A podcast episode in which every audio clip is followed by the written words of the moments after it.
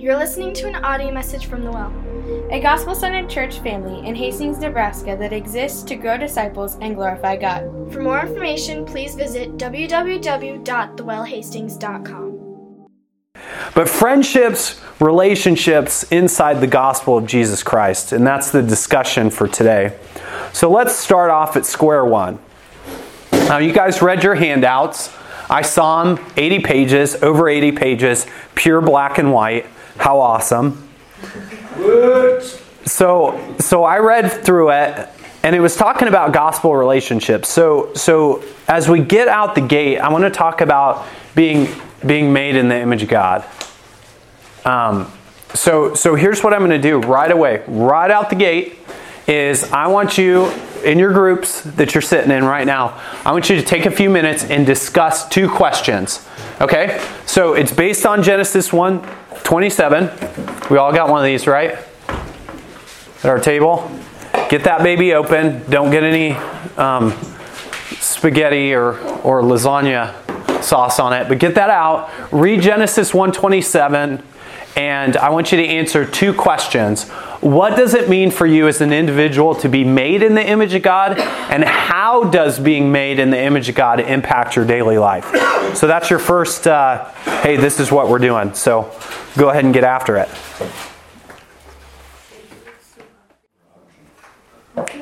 All right, so what are you coming up with?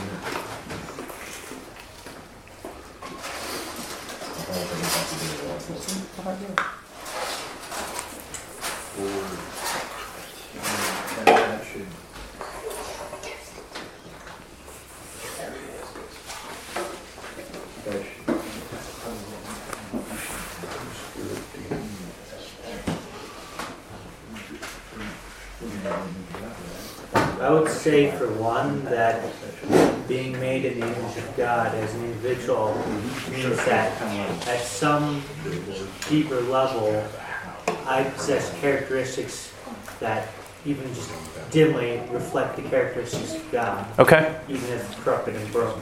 Yeah, good, good, good. I like that. Good, good. So there's got to be implications to that, right? Like possessing attributes. Um, there's got to be characteristics and implications to that. So that second question is really the implications of being made in the image of God. How does it impact your, not like, hey, give me a Sunday school answer about Jesus loves me because the Bible told me so, but the honest to God truth, like how it impacts you as a believer on a daily basis. What does that change in your life? What impact does that make in your life?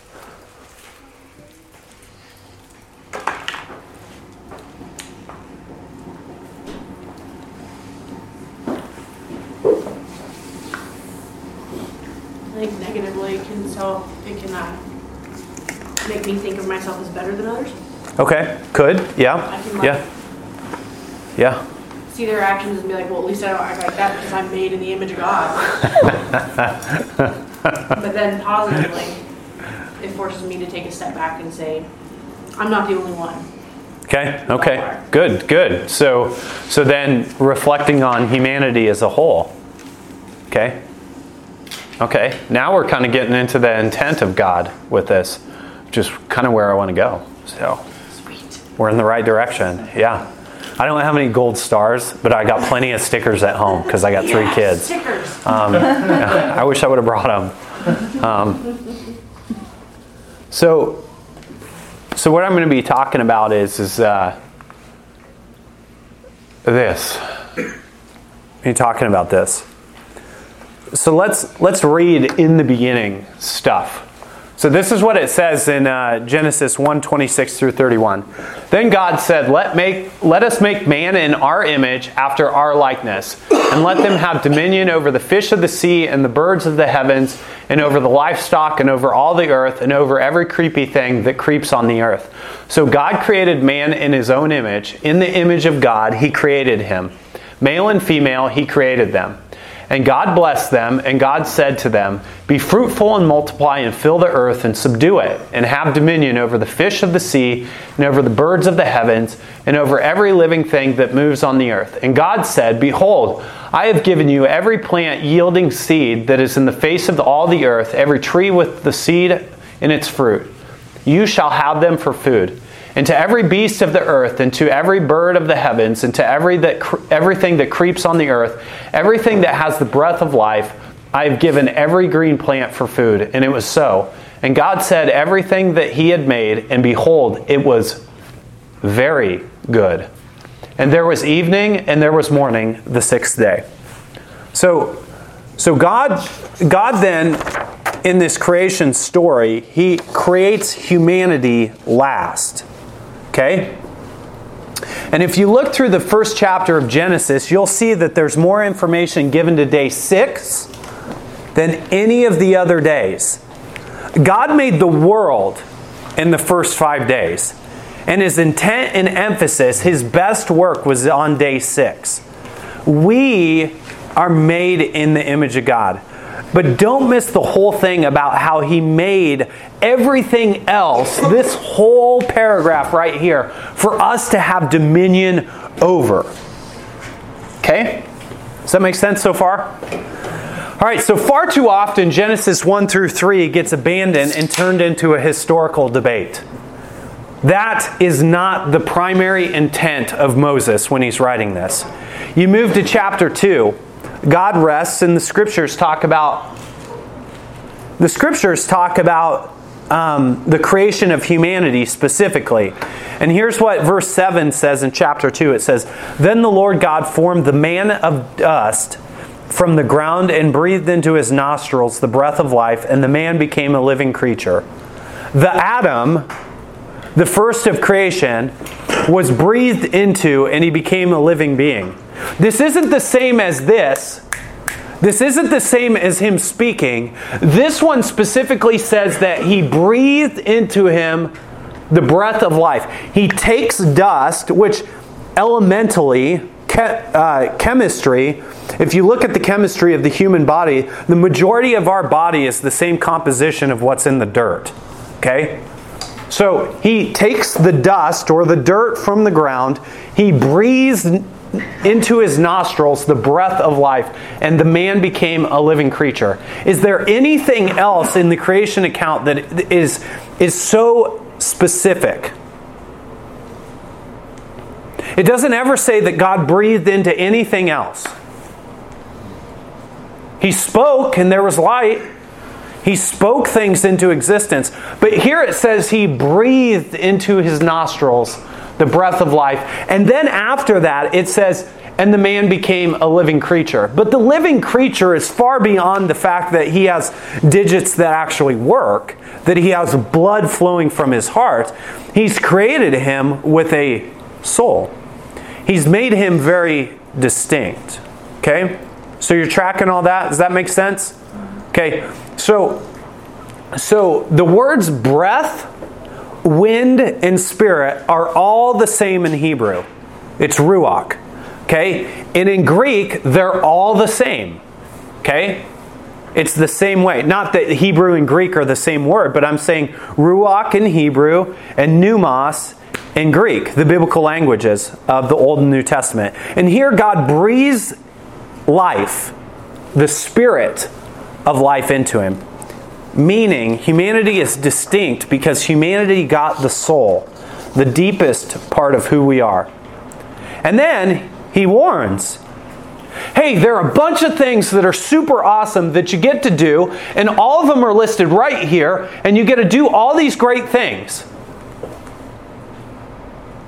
But he does say in Genesis chapter 2, verse 17, hey, anything here except one thing.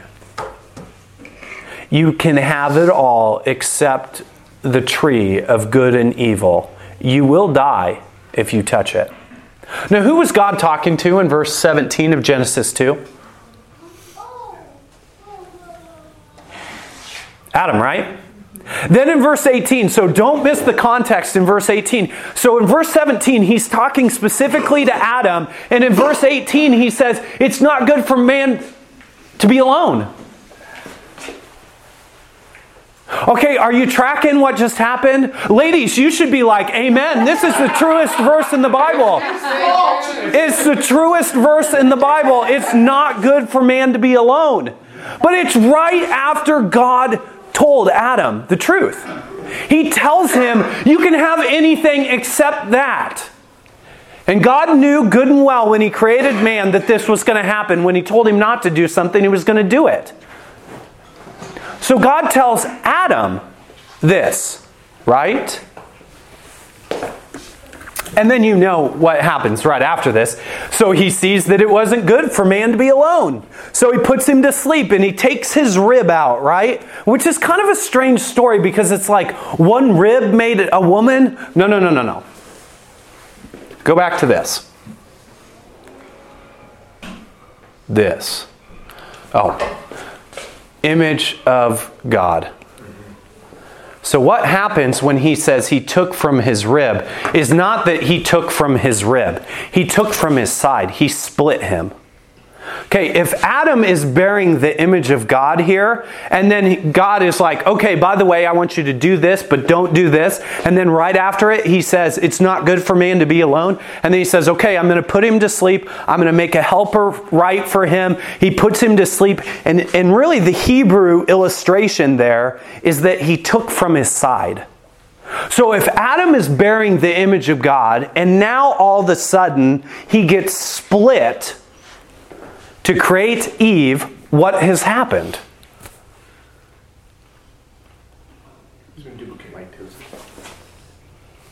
Okay, so image God, image God. Okay, he took from his side. Okay, what happened? The image of God got split in two male and female. Okay, so remember when I said, hey, don't let Genesis 1 through 3 be all primarily wrapped up in history? Because if you do it that way, you're having problems with this whole discussion in Genesis 2. Because it's like, well, I thought it said he created woman in Genesis 1. In Genesis 2, it's like he put him to sleep and then created woman. Which one happened? Not the point. Point.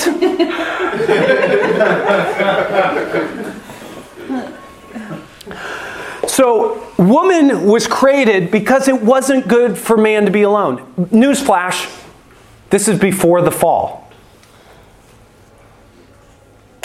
Ladies, if you ever had ammunition against masculinity, it's now prior to the fall, God saw that it was not good for man to be alone. And so he split his image into two. Okay? But what this means is there's some implications. God took from Adam's side, made Eve, who bears the image of God also. And maybe you're like, huh, the saying of opposites attract as if there's something biblical to that phrase. So if the image of God has been split, right? Oh, by the way, context right after this is uh, for this reason a man shall leave his father and mother and he shall cling to his wife. Uh, what's he doing? He's putting it back together. Okay? And obviously, you know the innuendo there. I don't need to talk about it right yet. we'll, we'll get there. But the truth is, it's like you see that there's differences. Like teenage boys are not knocking down doors to babysit, are they? and if they were, we'd probably be doing background checks. Why? Because we're scared. Boys, men, it doesn't matter what age we are, we're terrified of children. Okay? And so women are very different than we are. Men are very different than women. Okay? And so it's probably a good reason why moms are better at momming than we are. You know, it's pretty much like, okay, I'm going to give you grilled cheese, I'm going to give you a Capri Sun, and please don't burn down the house. That's dad parenting, okay? Right? Okay. See, this is why it's not good for man to be alone. so there's some distinction of how the, the image has gotten separated. So, how do we put all this back together? So, let's start with a ring. Let's start with that. Now, a ring, my ring, my ring is that ring, okay, and then my wife's rings are those rings there. Um, so, so we bought we bought this. I have two sapphires. I've lost a sapphire and a diamond, but they replaced it. But I have two sapphires and a diamond, and I have a white gold ring that my wife bought me, kind of. I ended up paying for it, but I, I don't hold that over her head. Um, but it's a pretty cool ring. And then I bought my wife these rings. And okay, so so she has a wedding band attached to her engagement ring, and then on top she has another wedding band that's identical to the other one. But it's not to make them a cute little set like that. But actually, she was working as a registered nurse, and she couldn't have those two rings. So I made sure that she had a ring. And so while I was paying for that one, even though it was the one she bought me, I was paying for those two. But anyway, so the point was, is yes, we bought really nice rings before we had kids. And I'm glad we bought them before we had kids because she wouldn't have nice rings anymore.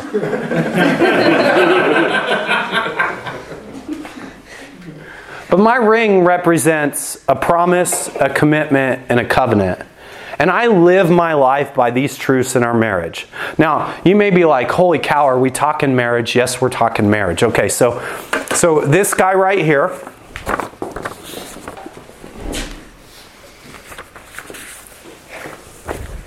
Here's your here's your handout. And the nice go all over again.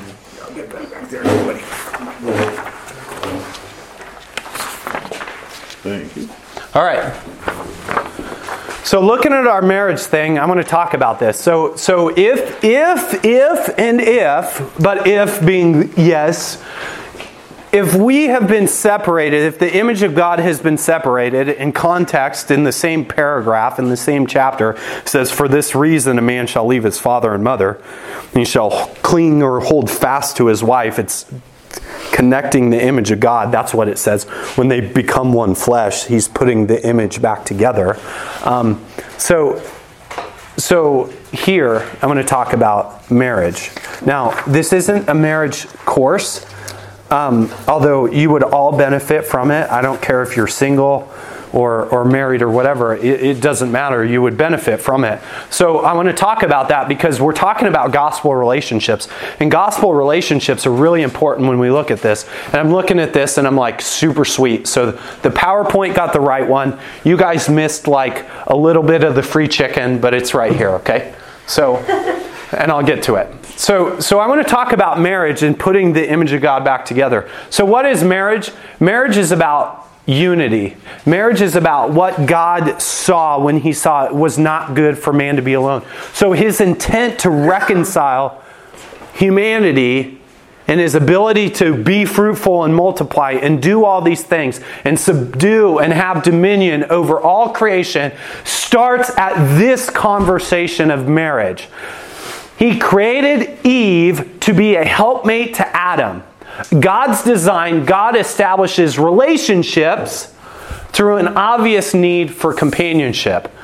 Woman, Eve, is created to be a suitable helper for Adam. Now, here's where people get confused, okay? So, so I'm a guy that speaks really directly about things. And so, like, the feminazi movement just absolutely loathes this part. But I'm going to explain it to you that I can almost tame a hissing cobra with this, okay? Because if you actually get this, it makes perfect sense. And apart from one person who is just hideously stupid, um, they all accept this because it's really good, okay? So, so the two-way street was is but for adam there was not um, there was not a helper fit for him. So the lord god causes him to go to sleep splits him in half. Here comes woman. Okay so this is how it all starts his intent. Now, God's image, man, Adam, had been split into two. Now, woman shares the image of God. And so, this is what Paul says in complementing that whole idea, because he ends up quoting Genesis um, 2 at the end of this in Ephesians 5. But this is what it says in Ephesians 5 21 through 28. And I added 28, but you don't have 28 on there, but it's okay. I'll add it and it'll make total sense, and you'll be like, oh my goodness, this is total truth. Because it is.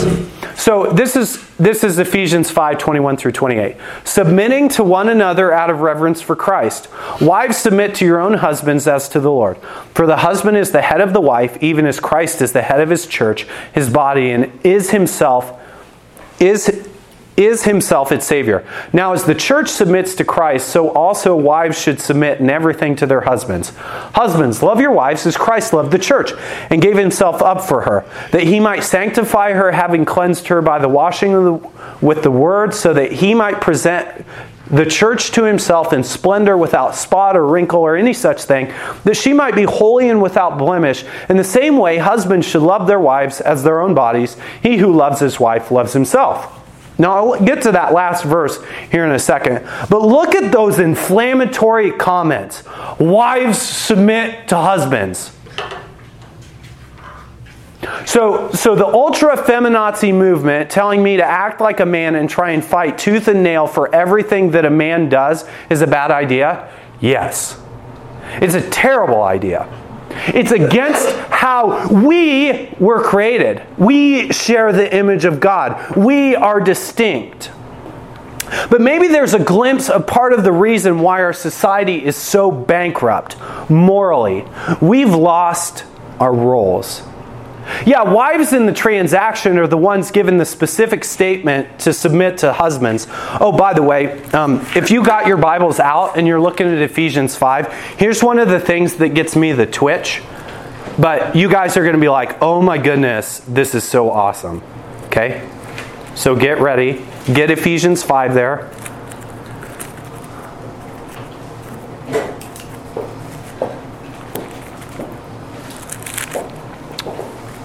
And then you're going to look and you're going to look at Ephesians 5 and then you're going to be like, Wives and husbands, wives submit to your own husbands as to the Lord.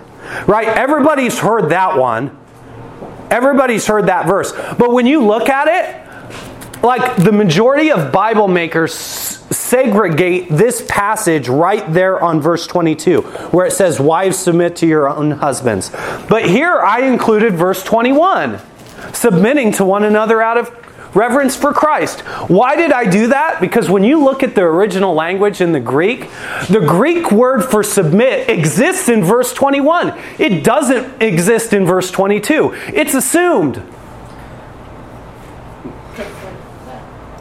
Because it's assuming that you would be submitting to one another out of Christ. So it would be natural that you would be submitting wives to husbands. It's not anything that's different than coming from the previous verse, submitting to one another. Oh, by the way, the chapter, the title of the chapter is Love One Another or something like that. It's not really hard to get this, but that verse gets segregated, and somebody, God bless our King James translators, decided to put that separator there, and everybody's held the fort. And it's wrong. Verse 21 has to be there. Okay? So submit means to put yourself under. Okay? That's what the Greek word means. Hypotasso. It means to put yourself under. Okay? So submitting to one another out of reverence for Christ. Wives submit to your own husbands. Okay, so but but do you notice that submit thing only becomes inflammatory when you don't read the rest of it? Uh, husbands, love your wives as Christ loved the church and gave himself up for her. What does it mean, gave himself up for her? Gave himself up, dying on the cross. Yeah, he went up. He died. Okay, so newsflash if anybody got the hard roll, it's the dude. Okay? Okay, so I, I know we got out of labor pains, but we'll get onto that one later. But there's a reason why. The one, we just can't handle it. But anyway, um, but but the thing is, is like if you look at that, husbands love your wives as Christ loved the church and gave Himself up for her. Submit. Live your whole life completely devoted to this one thing. Don't sin at all and die for her. Submit. Die. Submit. Die. I think it's horrible to say that women should submit to husbands. I think it's terribly chauvinistic. Yeah, if the dude's not dying for his wife, then sure, I would agree. But there's an assumption there. And there's an assumption that submitting to one another out of reverence for Christ, your relationship's based on that. Now, you who are single are be like, oh man, I totally feel like the third wheel right now because he's going into marriage. But it'll totally make sense at the end. But it'll only make sense at the end. So you got to stay with me until the absolute end. Okay? But it's a reason to stay along with it. But here's the deal it's like God didn't make us in this relationship didn't create us this way to be like, okay, so dudes are going to be caveman and woman's going to be doormat. That's not how it got created. Okay? And there was some really crappy theology in the 50s and 60s that said that. And I pastor a church over 100 years old, and when I started pointing out that the Greek word doesn't even exist, I got the Greek New Testament up on the projector, used my, it wasn't the green one, I had the, the red one, the, and I pointed up, and I'm like, guys, especially you old ones drifting off into sleep, pay attention right here. like here. Okay, so don't miss that. But you know, God created woman because man needed help. Think of all the times you've talked us out of doing something that was really stupid. For example, I was at Lake McConaughy with my family. My wife was staying at home with one of our youngest kids. And, um, and we were out boating, and my uncle um, had been drinking and we were on the boat and we were with some other family members and we saw across the lake that a bunch of dudes had created a 40 foot slip and slide from the cliff to the lake. And me and my uncle are like that's so awesome I'm sober, he's not. So he gets an excuse, I don't. And and I'm like, yeah, let's do it. Let's do it. And then I got to thinking about his wife, how mad she would have been if he would have done that and gotten hurt. And then I'm thinking to myself, she's probably not the only wife. so I call Steph and I said, Steph, hey, this is what's happening. It's so awesome. I send her a picture. I'm so excited. And she's like, well, you can do it, but if you break anything, I'm going to kill you. and then I look over there, and everybody else is drunk over there. So I'm like, they're probably not going to feel it till tomorrow. So I, maybe it's not such a good idea. It's not good for man to be alone. Okay, but thank God I had my cell phone at the time. But all of a sudden, playing along with a bunch of crazy drunks down a huge slip and slide, thinking about the possibility of broken bones, I was like, yeah, it's not good for man to be alone. and this was said before the fall, not after. But the other part that people don't like about this is the submit. Husbands, love your wives like Christ loved the church. It's the ideal because it makes sense. Everything's built on that. If you look at the paradigm of Christ in the church, Christ is the one who chooses his bride. He's the one who pursues his bride. He's the one who lays the groundwork. The scriptures say he chose us first. He chose his bride. He chose to set out to do these things for his bride. And therefore, husbands, you have to be willing to do it that way. So if men lived like this with their marriages, women probably wouldn't be so opposed to submitting. Hmm, as if it's designed that way. Now, if you're submitting to one another, you're putting each other's needs in front of your own. And if your spouse is doing the same, then guess what? you're both getting your needs taken care of. That's weird how that works. Husbands, men, stop being meat eating, grunting men.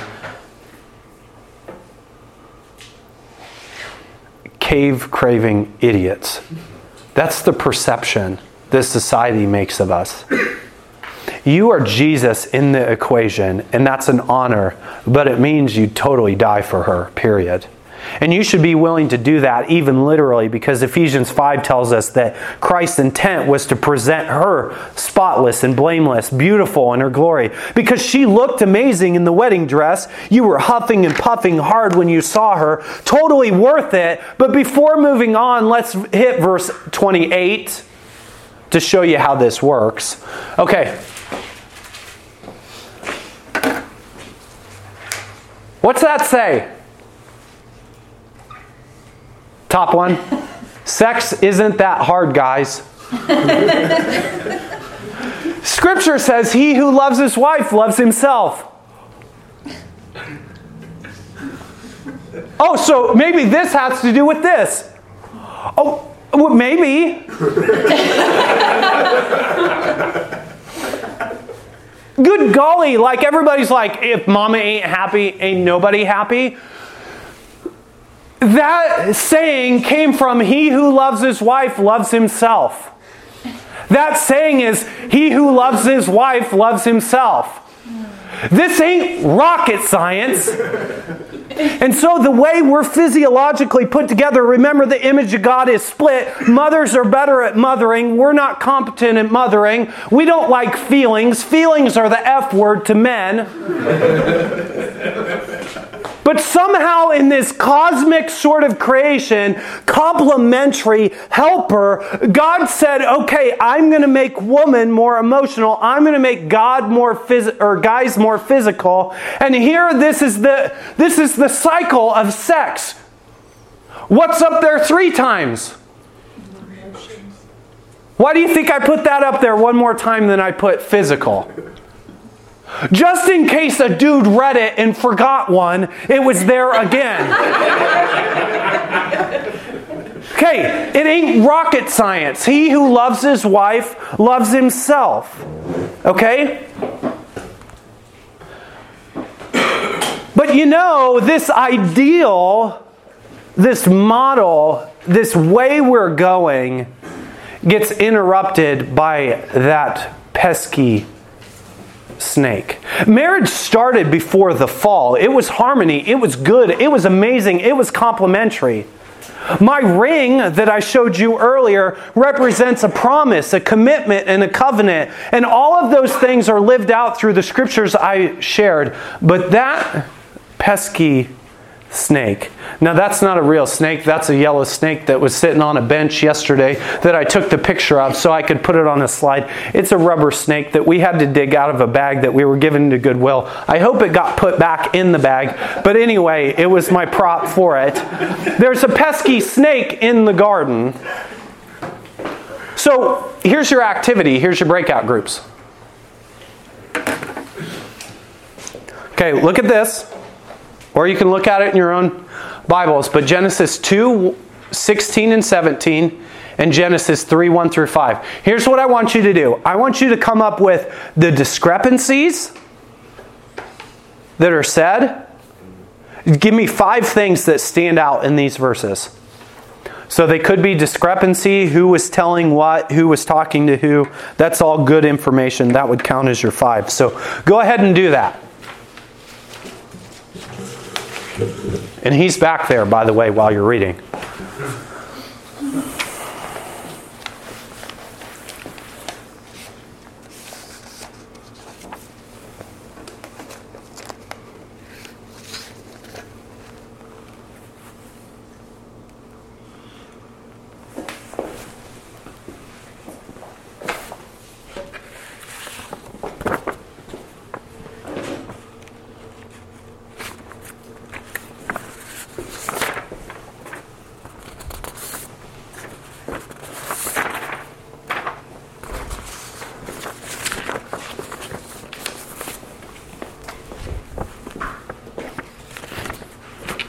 He's still back there.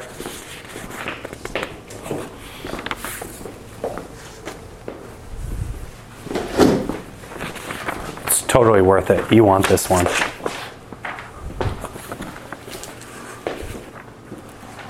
All right, so five things. What do you come up with?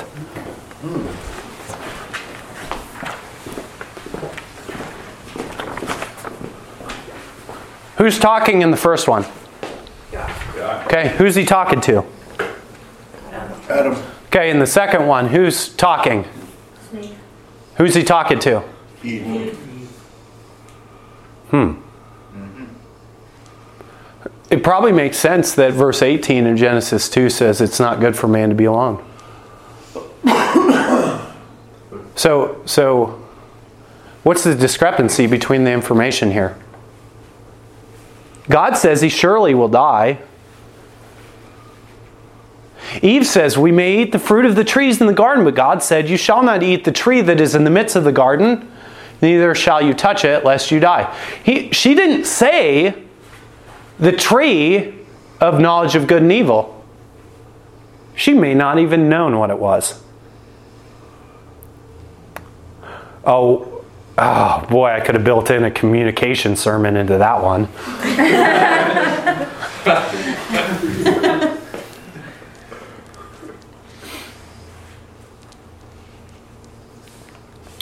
So, so what's what's that pesky little snake doing?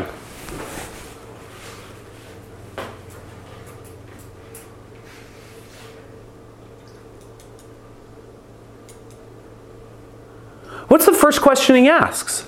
You shall not eat of any tree in the garden? He's manipulating. Yeah. Doubt regarding the character and goodness of God. Yeah. And and we assume that Eve knew better. Don't we?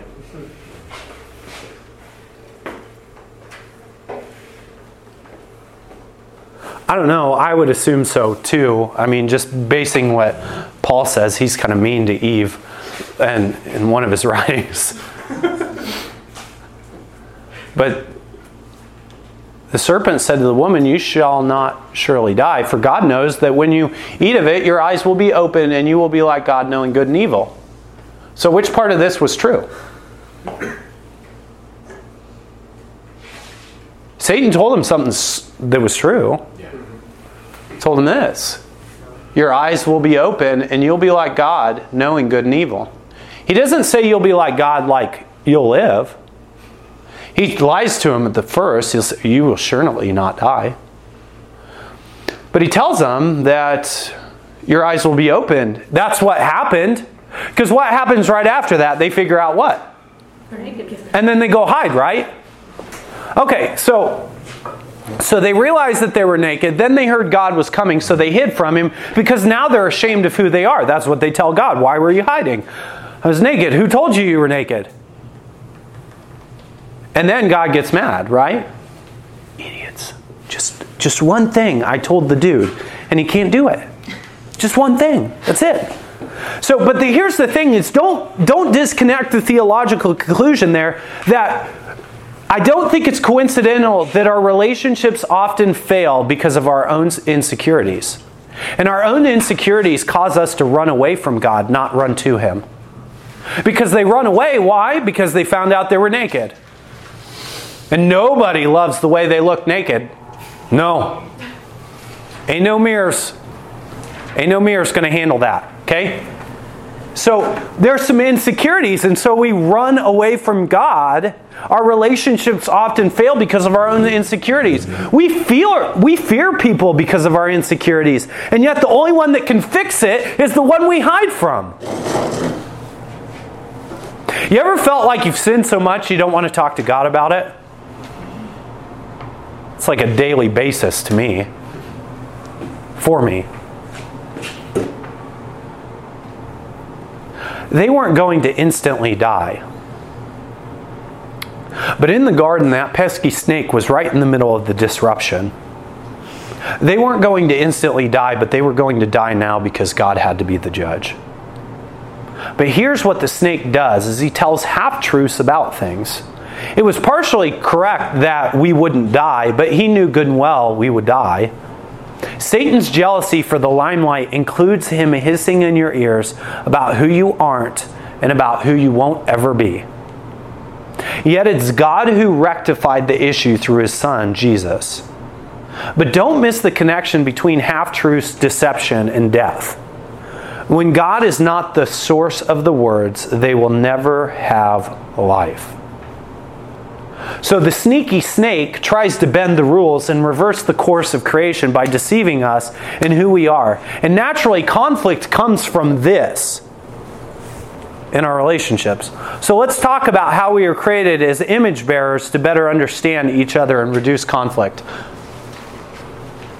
Okay, I'm going to come back to that here in a second.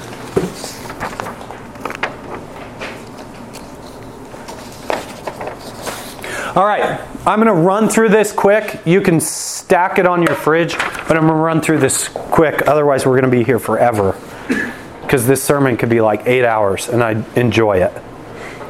Okay, so so we're different. Has anybody ever figured out that male and female are different? women have figured out men, but men have not figured out women. It's really an unfortunate cycle. We're a little bit more simple, they're a little bit more complex. Women have larger connections and more frequent interactions between their brain's left and right hemispheres. This accounts for women's ability to have better verbal skills, like communication, and intuition. Like, oh my goodness, how did my baby across the house get into this room when the doors closed, the lights off, and you just sense that the baby's up to something? Women have that intuition. A guy's scratching himself and going, I just want to go back to my sleep. Men, on the other hand, have greater brain hemisphere separation which explains their skills for abstract reasoning and visual spatial intelligence. What? What does that mean? Okay, so here's how it breaks down. Men see situations as a whole and think on a larger scale. Women are more articulate and look at the more fine details. That's why we don't decorate a house. We may look at the blueprints and be like, I want this, I want this, I want my man cave, I want this, I want this. But when it comes to the house actually being built, no, we're just like, okay, honey, whatever you want, whatever you want, whatever you want. Because women are more articulate and able to look at the fine details. Oh, I really didn't think that this wide open room with nothing in it was that bad. Now it's full of precious moments. Men are more independent in ideas where we get the loner mentality. Women are much more likely to follow ideas if they're good from someone else. Men don't like to follow ideas unless they are Theirs. Have you ever watched this phenomenon in practice? Oh, I'll convince him that it's his idea. And then it's like running with the wind. Dude's gonna get it done. Women are much more likely to follow ideas if they're good from someone else. Men value accomplishment in their work, and I'm going to get to that one because it's really important. Women value accomplishment in their relationships in their family. Men need less encouragement, women need more. Hey, that's emotions. Men typically find goals more important. Women find relationships more important. That's why stupid things on Facebook that get posted become a catastrophe in a woman's life, and we're like, "Ugh." Men enjoy solving problems. Women enjoy the process and the journey of completion. Holy smokes, this was the one I didn't realize until my wife was like, You really are stupid. She didn't say that, but I could see it in her eyes. She she she visually assaulted me. but women women enjoy the process and the journey of completion which translates to honey i don't want you to fix that i just want you to listen and we're like Okay. Tell me more. It's it's hard because we're so different. We're not the same. So like this is a big one. I'm telling you what, like this is the one.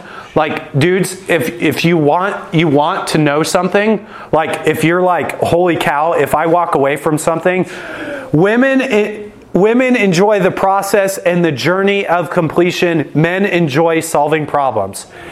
She comes to you with a problem, you're like, "Oh, this is what you need to do." And then you're like, problem solved, too easy. I'm going to go back to my roost. And she's like,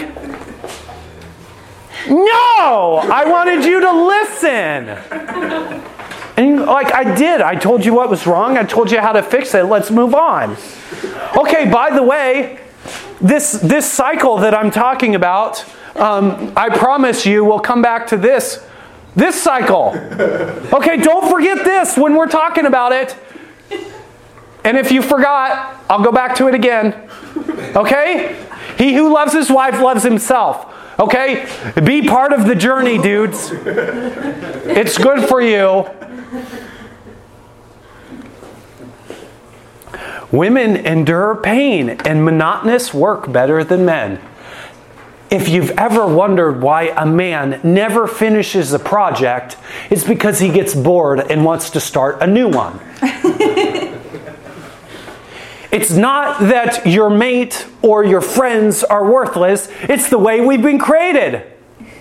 It's like we have project ADD, okay?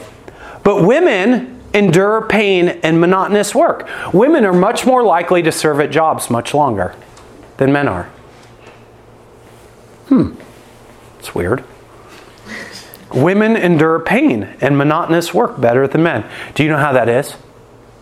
It's because the brain hemispheres communicate far more often than men. Men, like when we feel it, we feel it. But women are feeling like 48,000 things at once, where we're just feeling something.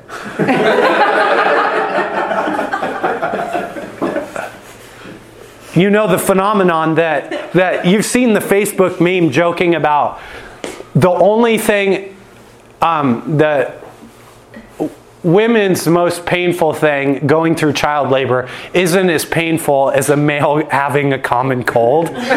You've seen this. This is actually why is because our brain hemispheres don't connect as often. We don't handle pain as well as women. That's why you ended up getting babies and we didn't. Because humanity would not exist anymore. We would cease to exist. We'd be like, "Oh gosh, no. The epidural hurts. This hurts. It all hurts. I'm done." Okay? So men are more physical, women are more emotional. Hmm. If you remember something from what I said, that's a good one. All of it's good, but that's a really good one. Okay, so we're different. We're created different. This is how the image of God got split. Both, both Jesus and God in the Greek New Testament are given the masculine form. Okay? The Holy Spirit is given the feminine form. I don't think that's coincidental. Now, did Pastor say that the Holy Spirit's a woman? No! I'm saying that the way the Greek grammar is broken down into, it's feminine. Which may stand a reason why in America women are baptized at two times the rate men are. We don't connect with spirituality as well as women do. Hmm. As if we were created that way. Okay, so so now that we talked about that, let's talk about conflict. I'm just going to give you a few things because you've got the handout, but I want to talk about conflict real quick. Because when we're talking about being made in the image of God and we're talking about gospel relationships, we're talking about dealing with conflict because people are full of conflict. So I want to ask you some questions.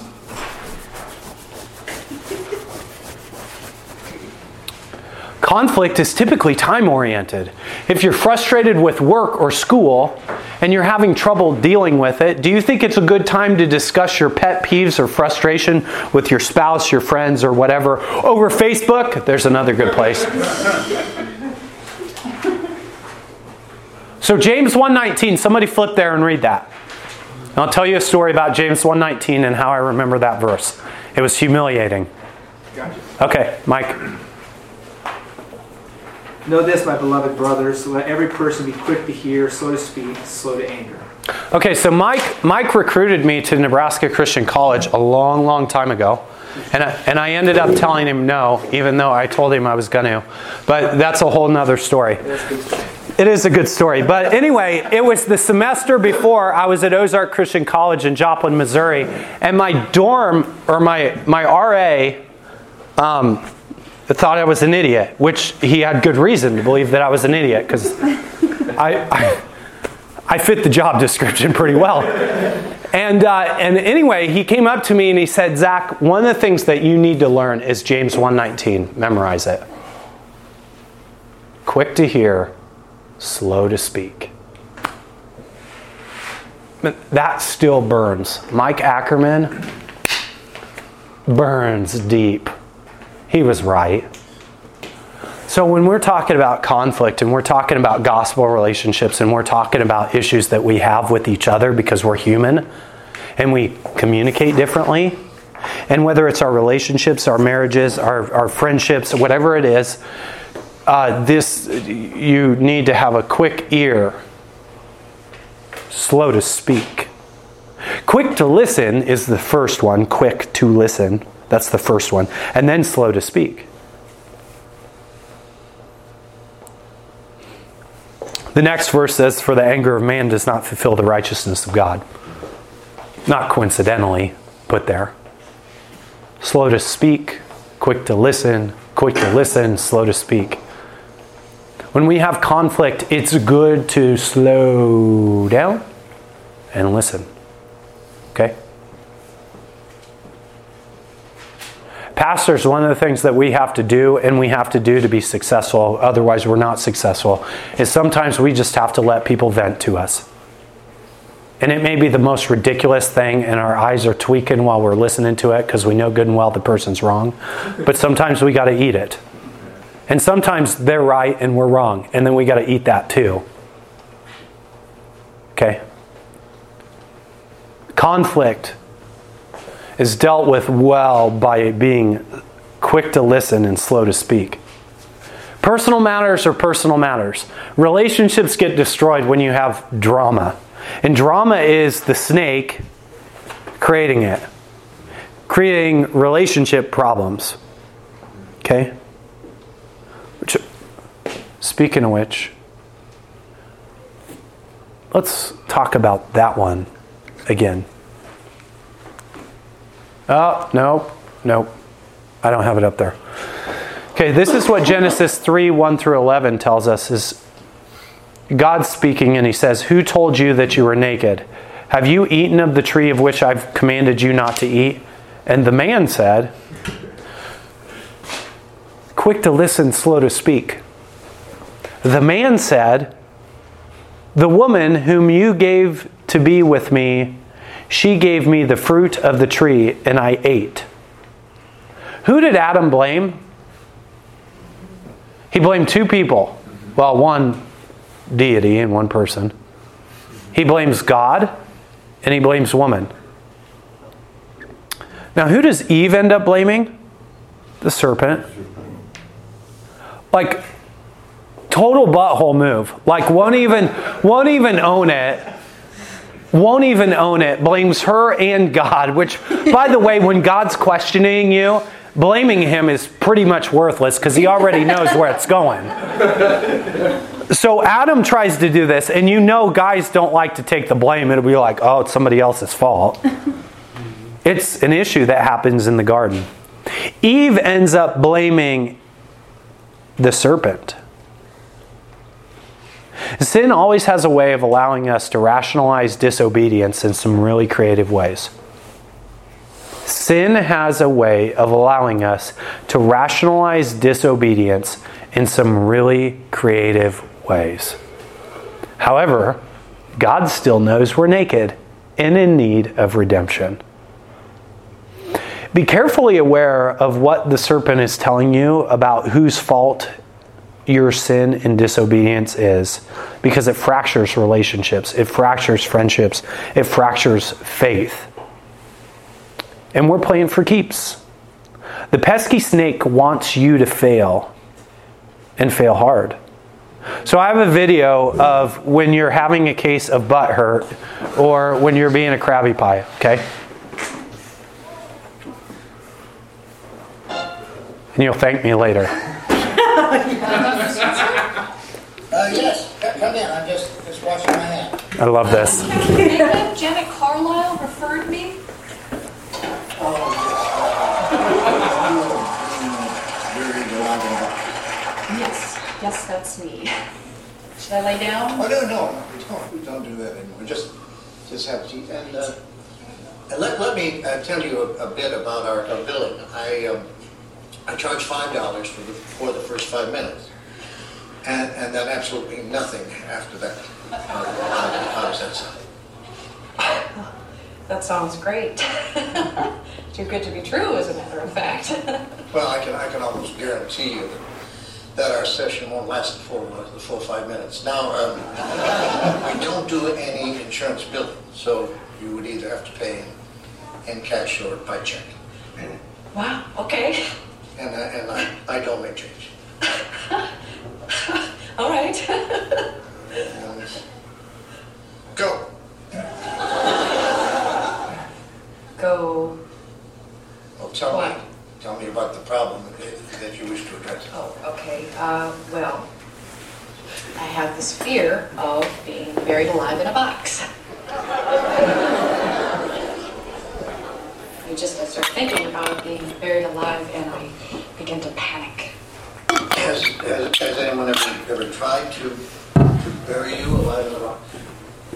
No, no, but truly thinking about it does make my life horrible. I'm thinking- thinking with where I'm at, I'm gonna have to- An elevator I'll just hit the or shovel part and conclude from there. boxy. Otherwise, I'm out. What you're saying is you're, you're claustrophobic. Yes, that's it. All right, well, uh, let's go, Catherine. I'm, uh, I'm going to uh, say two words to you right now. I, I want you to listen to them very, very carefully. Then I want you to take them out of the office with you and incorporate them in, into your life. Shall I uh, write them down? Well, if, if it makes you comfortable, it's just two words. Most, we find most people can, uh, can remember them. Okay. You ready? Yes. Okay, here there. Stop it!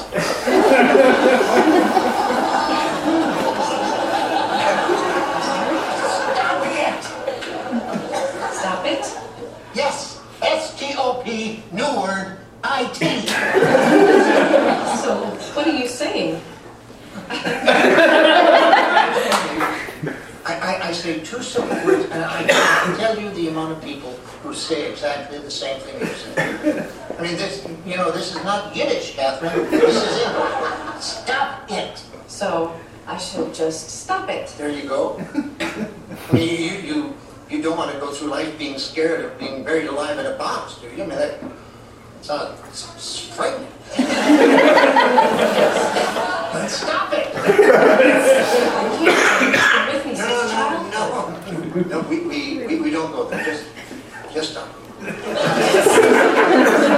should just stop being afraid of being buried alive in a box. You got it. Good. Well, it's only been, it's only been three minutes, so that will be, um, uh, three dollars. Actually, I only have a five, so Well, I, I don't, I don't change. then I, I guess I'll take the full five minutes. Fine. All right, well, what other uh, problems would you, would you like to address? Uh, I'm bulimic. I stick my fingers down my throat. Stop it! Not of some kind? Don't, don't do that. But I, I'm compelled to. My mom used to call me fat. No, no, no. No, we, did- we don't go there. But I've been No, we don't go there either. But my horoscope did say. We definitely don't believe.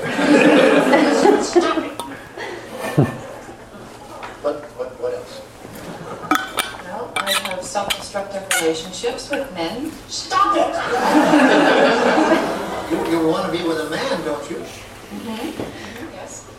Stop it. Don't be such a big baby. I wash my hands a lot. That's all right. I, I wash my hands all the time. There's a lot of germs on them. Yeah, don't, don't, uh, don't worry about that.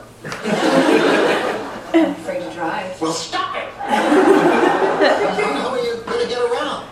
Get in the car and drive, you, you kook. Stop it! You stop it!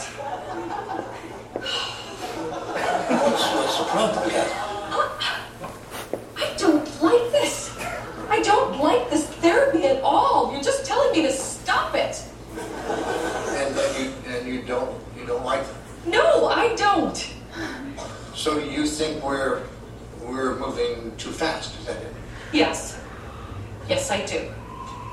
All right, then let me, uh, let me uh, give you 10 words that I, I think will uh, clear everything up for you. Uh, you want, you want to get a pad and a pencil for this one?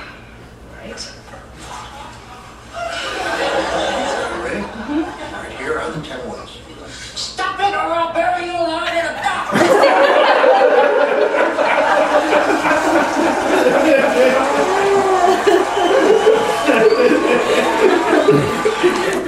If you ever go into therapy, don't do it like that. All right, so let me tell you about the shovel. I've told you about the ring and that pesky snake, and now I want to tell you about how a shovel defines a man. When God created the earth and created man, he gave him dominion or domain over the earth. One of the things he told him was to work the ground and tend the ground. But there's just one problem now the fall. And that trick that the snake pulled had some consequences, and I'll share how they impacted everything. So, this is what it says in Genesis 3 14 through 19. The Lord God said to the serpent, Because you have done this, cursed are you above all the livestock and above all the beasts of the field, and on your belly you shall go, and the dust you shall eat, and all the days of your life. And I will put enmity between you and the woman, and between your offspring, not sprint, and your offspring and her offspring, and he shall bruise your head, and you shall bruise his heel. To the woman he said, I will surely multiply your pain in childbearing, and pain you shall bring forth children. You shall desire to be contrary to your husband, but he shall rule over you. And to Adam he said, which by the way, look at the biggest paragraph.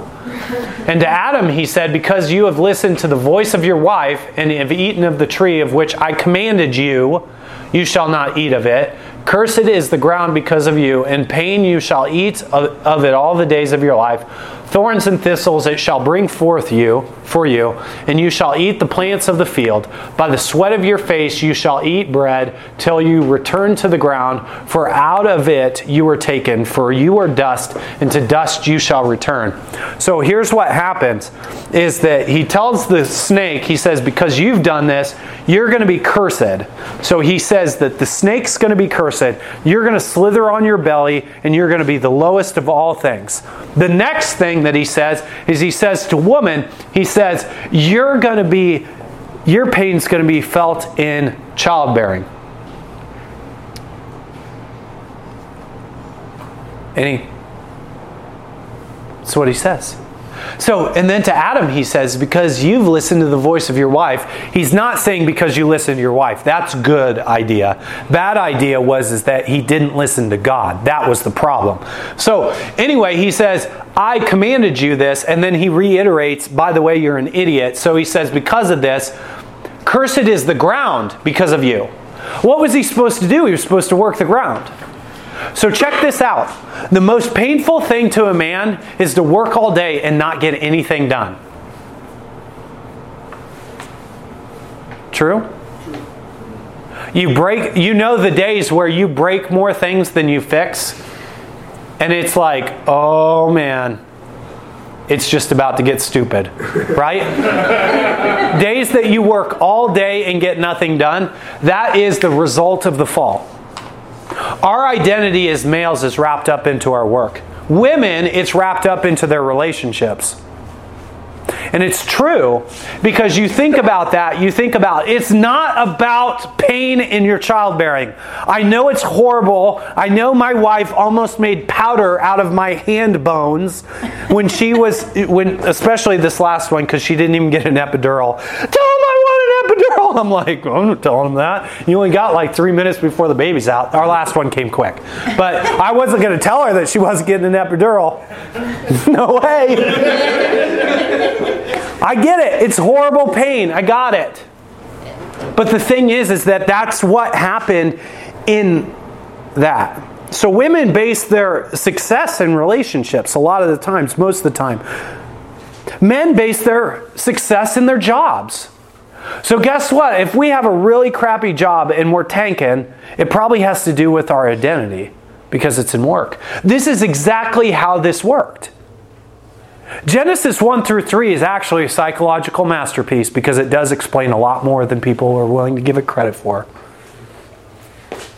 But if you see your relationships matter and your work matters, there's some idea of understanding how we deal with the fall, how we deal with how God created us. But here's what I also want to talk about I want to talk about the cost, or really fixing it. Men, God says to Adam, You'll work the ground and it will be hard. Okay? But here's what Satan loves to do he loves it when work sucks for men and relationships are broken and tense for women. Because it means we're running from God and believing that he, we won't die from this.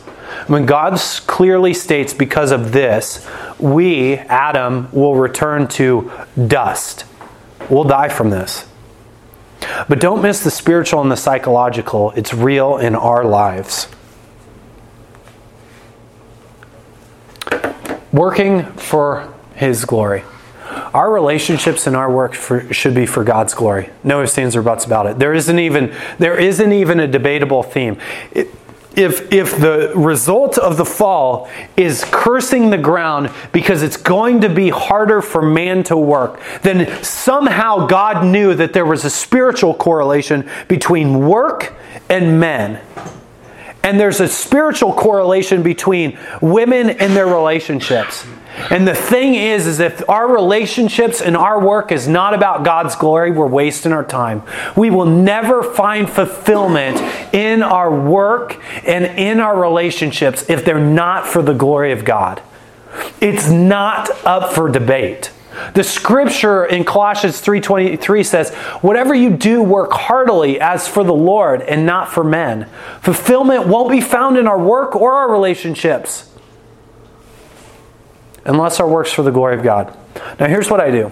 I pastor a small church. I cha- I'm a hospital chaplain at St. Francis. It's new and it probably won't last that long. I like it though. Um, and then I'm a military chaplain, which I'm deploying to be the senior chaplain at Guantanamo Bay at the prison.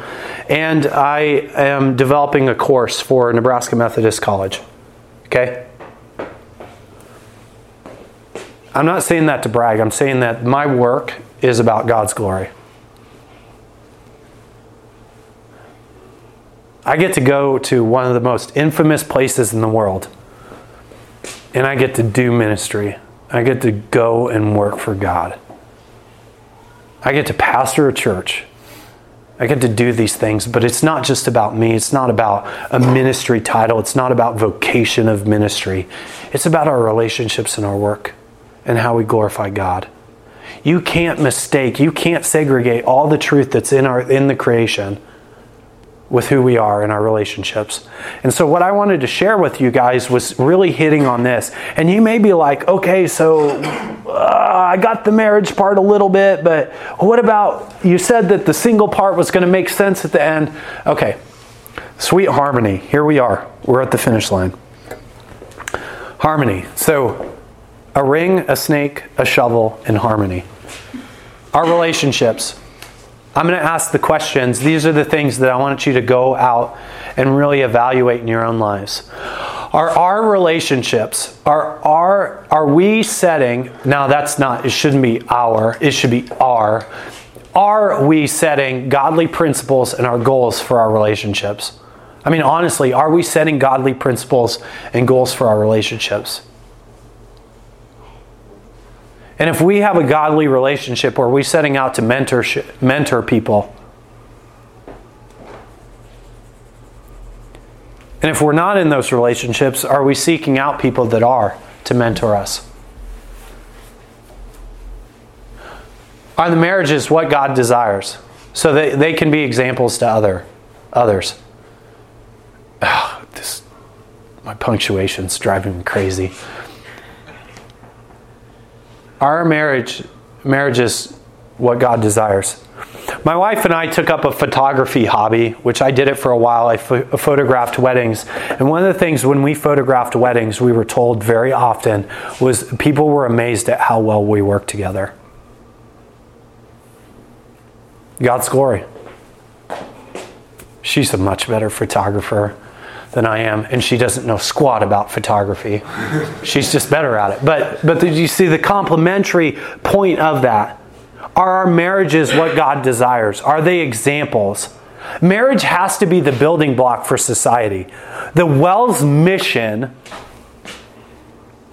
is to be a family of disciples. Right? A family. Marriage is where the family unit starts. It starts in the beginning, it ends that way. Genesis 18 through 22 talks about a marriage feast. Might be 18 or 19. But anyway, the end of the scriptures mirror the start of the scriptures, except everything's fixed. And in the midst of it, there is a great marriage. Marriage is important. Marriage has to be the building block for society. But to the singles, I would say stop worrying about being the third wheel. Okay? This is where you have the opportunity to set goals, expectations, all that stuff. Too many times people get into relationships just expecting something to happen as if it's with no direction whatsoever. I'm thankful for the people that took us in. Um, Brian and Tara Young, which I don't know if any of you have met them, but Brian and Tara Young took us in and many other gosh, we were a bunch of rowdies. But anyway, um, took a bunch of us in, and and I'm so thankful that we had godly, a godly marriage, and a godly family help shape us spiritually. It's huge. So if you're single, you should be seeking that. You should be seeking that mentorship. But Christian faith is not about a status, whether you're married or not, it's about a community. But the reality about being single is, is that sex is sacred and incredible, but it can only be both if you're married.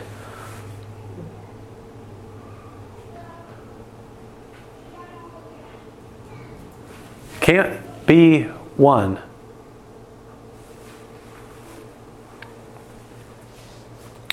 So what I want to challenge you with all this is I want you to challenge I want to challenge you going back to the idea of rings. What is your covenant to God in the relationships that you have, inside and outside the well? I want to challenge you about the pesky snake. It's not a fictitious. I, I give you a rubber snake, okay? That was a rubber snake, it wasn't real. But the serpent's real. The serpent deceives, the serpent seeks to steal and destroy. I mean, it's the thief, but it's all the same. Satan does that. There's a significant part of the book of Revelation dedicated to different manifestations of Satan. Okay? And it's all about deception. It's all to tell us that the things in the garden before the fall weren't true. But that's not how the story ends in faith. The story ends in faith being reunited with a king who is so bright and so perfect and so glorious that there's no need for a sun anymore.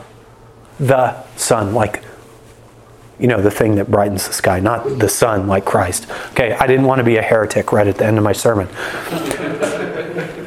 So you can't miss that, but you can't segregate who we are in our relationships without Genesis 1 through 3. You can't you can't extract relationships without the truth of the creation. You can't. And quite frankly, purpose can't be found without those things. Purpose can't be found without identifying yourself being created in the image of God and the implications of that. And the implications of that are your relationships and your work. And those have big implications. I'll share this at the end. I serve in the United States military, and we have been we have been a rocky road right now as far as we have been a political experiment, a societal experiment, up and down, up and down, up and down, up and down. And there's a big thing that like, oh, chaplains can't pray in Jesus' name, and I heard this on Fox News, blah blah blah. Okay, here's the truth. What I realized, what I realized as an army chaplain was if I could pull my weight and I could soldier like everybody else, my commanders didn't care whether I prayed in Jesus' name. They were actually happy to hear it. I've read the scriptures. I've read from Numbers in front of the governor, Governor Ricketts, in front of our two star general instead of one star generals, instead of in, in front of a bunch of people, in front of a thousand people that were seeing off their families to go. And I read from scripture. And I prayed in Jesus' name. And nobody had a problem with it because you know why? They knew I was not there for me. If you get all this identity thing and relationships and gospel relationships and churches, you figure out that it's not about us as individuals. God's made us glorious in the image of God, but you can't segregate those things that He calls us to do. Okay? So I want to challenge you with these things. These are the things that I really want you to stick to what I've shared. Okay? So am I co- okay to close in prayer? Yes. Okay. All right. Father, I want to take the opportunity to thank you for being a good and merciful God. I thank you so much for the truth that's in the scripture and God, who you created us to be. God, remind us what it means to be made in the image of God, what it means to be broken, and God, what it means to be saved. God, may we have fellowship with you. May you be our primary and our utmost source of life. But God, may we take that life to other people in our relationships, in our marriages, in our friendships, in our church family. And God, may we go and reach the world with it. May we be people who are unashamed of the gospel because it's true. But God, in the midst of that, remind us that you've created us in your image and that you have things for us to do. It's in Jesus' name I pray. Amen. Amen. Amen. Thanks, Zach. I really appreciate you.